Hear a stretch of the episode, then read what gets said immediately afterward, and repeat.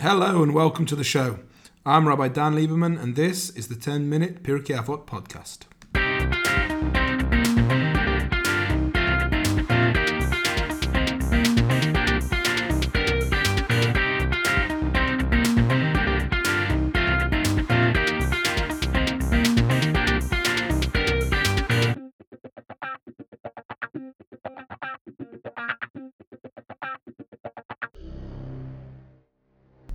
So we start with the third Mishnah of Pirkei Avot, first chapter, and it goes like this: Antigonos ish Socho, Antigonos, the leader of Socho, kibel mi Shimon HaTzadik. He received his tradition from Shimon HaTzadik, who we mentioned in the previous Mishnah. Hu hayomer, he used to say, Al tiyu ka'avadim hamshamshim et harav, al manat lekavil pras. Don't be like servants who serve their master only for the sake of receiving reward. Ela hevu ka'avadim hamishamshin et shelo al lekabel pras. They should be like servants who serve their master without expecting any reward. Vihi morash shamayim aleichem, and the awe, the reverence, the fear of heaven should be upon you. Okay, first of all, who is Antigonus Ish Socho? It's a strange name, uh, really, Antigonus as a, as a Greek name. Certainly, it seems to be the, the first appearance of uh, a significant person with with with a Greek name, uh, certainly in, in the area of Rabbanim, although there were afterwards, but certainly that it seems that the story that we told in the previous uh, the previous Mishnah about Alexander the Great coming, Antigonus is after that story, being a disciple of Shimon HaTzadik, and it seems to be that that's his name. His name is uh, uh, he, certainly his name is a Greek name, but doesn't stop him from being a great person. And he is the the father, the father, the the head of the the next generation of Jewish learning, which is called the Zugot, the pairs. So we have the Anshe Knesset HaGedolah, and then we have the pairs. The pairs we have the first two pairs. We're going to see them tomorrow. Yossi ben Yoezer and Yossi ben Yochanan. Um, those are the the two the first two pairs. There's going to be in the next the next Mishnah. Um, he also taught another pair, two pair of people called Tzadok and Baisus. Um, Tzadok and Baisus were um, the people who ended up splitting off from from traditional rabbinic Judaism and forming the Tzedukim and the Baisusim. Uh, uh, known as Sadducees in in English or, or in Greek, and of course we know that that was uh, in later on into Jewish history, another 250 years time, they became a severe problem in the land of Israel, and partly uh, f- uh, the reason for their the destruction of the Bet Hamikdash, the the hatred between the Perushim, the Pharisees, the traditional Jews, and the Sadducees, the Tzedukim, they they their teacher, their original teacher before they went bad, their teacher was uh, Antigonos Ish Socho. Socho is actually a place in in Yehuda, somewhere around in in the land of Yehuda. Um, Antigonos Ish Socho, he was a leader there. Ish uh, meaning meaning an important person. The Gemara in Yoma talks about it. Um, it's, it's the word ish being being denoting a, a an important person. Uh, he was also the Nasi uh, after Shimon HaTzadik, um, and therefore the, the leader of all of Israel.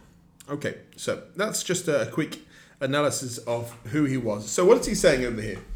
Don't be like a, servant who serves the master for the receipt for the, the sake of receiving prize uh, gifts or payment. You should be like someone who does it without that. So what's it going on over here?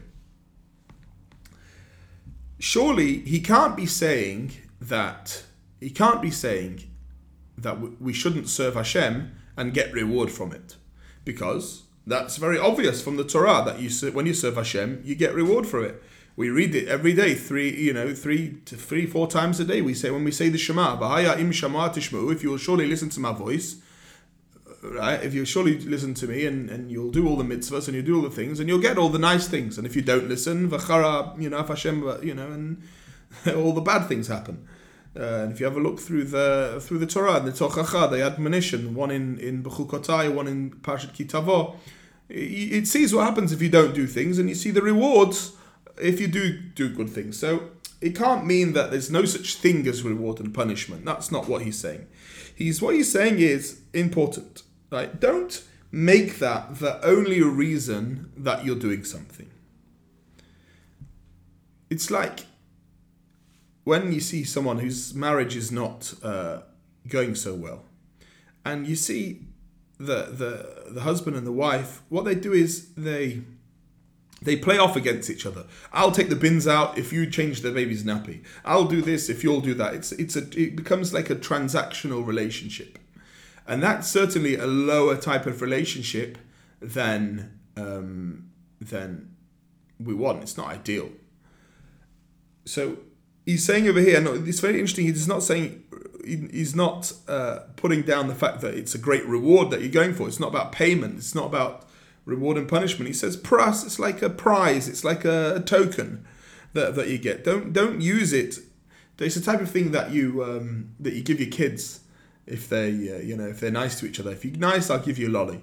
Um, you know it's it, it's it's so insignificant that you shouldn't hang your entire relationship with Hashem and your entire meaning for doing things on on uh, on on the receipt of any reward. It's just not. It's it, it's not something which which is which is effective as a relationship building tool. And the whole point of Judaism is to build a relationship with Hashem. So if we're basing it on what we get out of the relationship, if it becomes entirely transactional, it's not it's not worth very much. It's worth something, but it's not worth as much as if it's an unconditional relationship. So he says, don't do it for that. Don't do it for for things. Be like servants who don't care what they get paid. They don't need to get a token. You don't need to give me a lolly to make sure that I'm going to do something. I'm an adult and I want to have a a proper, meaningful, and deep relationship with Hashem. And that's how we have to see it. You know, oh, many times we come to shul and uh, and people tell me, oh yeah, I, I, if, if Hashem would make me win the lottery, then then I'd be religious. Like okay, good, you know, it doesn't work like that. This is real life. It's not some sort of fairy tale. Um, so let, us look at the last bit of the Mishnah. The fear of heaven should be, the reverence of heaven. Fear, I don't know, is such a good good translation of the word yirah in this context. Uh, fear, awe, yeah, or is a better way of thinking, or in the proper sense of the word, not in the uh, the modern way of saying something which is awesome. Uh, something which is awesome, really, in the proper sense of the words. You know, it strikes you with awe. You know, when you see uh, great mountains or you see, uh, you know, powerful, powerful natural scenes, that uh, you know gives you an awe and it helps you transcend who you actually are. Um, and and achieve something something more, some some more meaning in your life. But I want to focus a bit quickly on on the, the fact that it says Morash Shamayim, the fear of heaven. It doesn't say Yirat Hashem, fear of God. It says fear of heaven. So why is that? Why is that it's interesting? So I saw an, uh, an idea in Tosfos Yom Tov, uh, that what what um, what Hashem is trying to what Antigonus is trying to tell us in this in this section when he talks about Mora Shamayim, he's trying to demonstrate the fact that the the the distance between Hashem and us is so huge that just as the heaven is higher than the earth, we are we are completely separated from Hashem, but still still we're able to have such a relationship. Just like we can interact with nature around us, just like as we can interact with things which are completely separate from us in, in such a profound way, and we're still able to interact with them. That's the type of attitude that we have to have when, when we, we come to deal with Hashem. We have to recognize the awesome nature of Hashem, the powerful nature, the reverence that we have for Him in such a way that He's completely detached from us in, in, in this way that is so huge and so vast and so powerful that we can't really comprehend it. But we're still able, we're still able if we work hard enough to to to, to gain a relationship with him. That's why it says Mora Shamayim the Yom Tov. And uh, I, I want to tell a story. It's one of my favorite stories, and I've recently read it again. I think I said it on Hoshana Rabbah the last time I said this story, but I like to tell these stories. Um, the story of when uh, the the Imre Emes the, fa- the took over from the Sfas Emes as the as the as the Gerrer Rebbe, and the Hasidim came to him and said, "You know, before your father passed away, he told us that if we said Ana Hashem in Hallel, if we said that properly with proper concentration, then Hashem will fulfill everything for us." but we don't know which Ana Hashem he meant. Is it Ana Hashem Hoshiana? Please Hashem save us. Or is it Ana Hashem Atzlichana? Please Hashem uh, give us Atzlacha, give us success. So we don't know, and we've tried both of them, and uh, neither of them worked. So we come to you, the new Rebbe. What are you going to say? So he said, "Well, listen." He said, "You've got, you've made a mistake." He says, "Of course, Hashem will give you everything you want, but you're saying you're concentrating, you're focusing on the wrong Ana Hashem. The Ana Hashem my father was talking about was Ana Hashem ki ani avdecha. Please Hashem, we are your servants. First of all, if you want something from Hashem, if you want to get something, you you uh, you've got to become part of the game. You've got to become uh, part of something, and we are Hashem's servants. We're not here to get anything out of it. It's not Hashem Hoshiana. It's not Hashem's Hatzlichana. We're here for the relationship here. We're here for, for, for, for the closeness between between us and Hashem, and that that's really the, the point of Pirkei Avot.